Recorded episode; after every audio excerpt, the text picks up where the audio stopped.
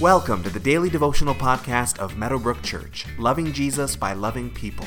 For more information about who we are, find us online at www.meadowbrook.ca.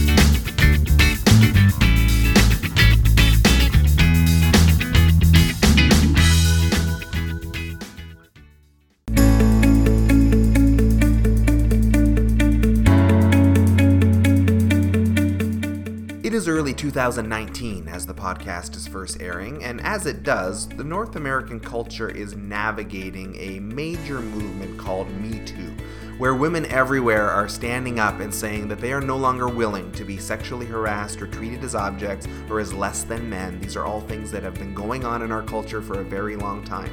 And although it is messy and very difficult at times, overall, this is, we believe, a good thing. Most men had no idea the weight that many women have to carry, and getting it all out there, painful as it is, will hopefully lead to a better future.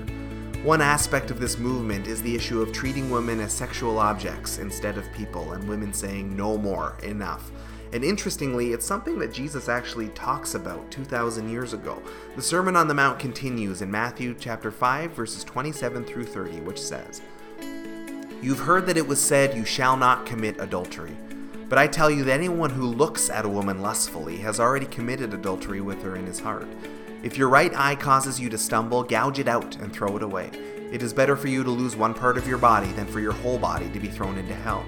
And if your right hand causes you to stumble, cut it off and throw it away. It is better for you to lose one part of your body than for your whole body to go into hell.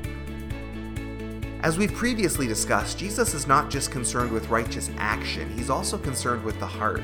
This is because the heart is where sins start. Something within us wants something, and eventually we will act it out if we don't check it.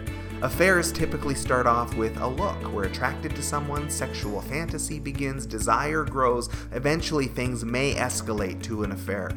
But as one seeking purity, we are to arrest sexual fantasy. We're not to allow it to linger. And if affairs start with a look, Jesus says, Be careful then how you look. We can stop the problem before it starts. As followers of Jesus, we're of course called to love people, and later on in the New Testament, the Apostle Paul would write to Timothy and tell him to view older women as if they were his mother, to view younger women as if they were his sister.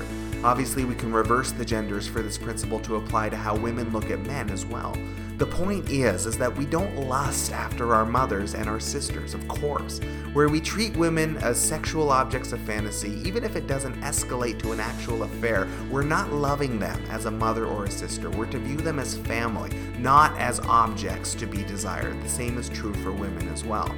So Jesus tells us to cut off our hand or gouge out our eye if it leads us to sin extreme language, and it's a good moment to remember that Jesus often engages in what we call hyperbole, deliberate exaggeration for emphasis. If I were to say the Maple Leafs are the greatest hockey team of all time, I'm not being literal, I'm exaggerating to make my point that I love this team. Hyperbole was a common tool of rabbis in Jesus' day, and Jesus uses it often. Our role is not to take it literally, but to seek the meaning behind the phrase. So, since self mutilation is not godly, Jesus can't literally be meaning hurt yourself, but he's getting at that we should radically remove anything in our life that causes us to stumble into sin.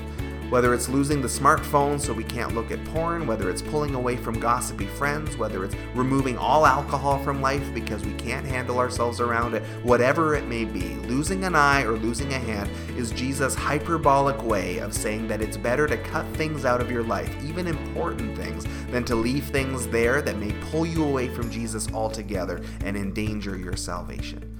So, today, in light of this radical teaching, do some radical assessing of your life. Is there anything in your life that is causing you to sin that needs cutting off or needs cutting out? And what steps can you take today in order to do so?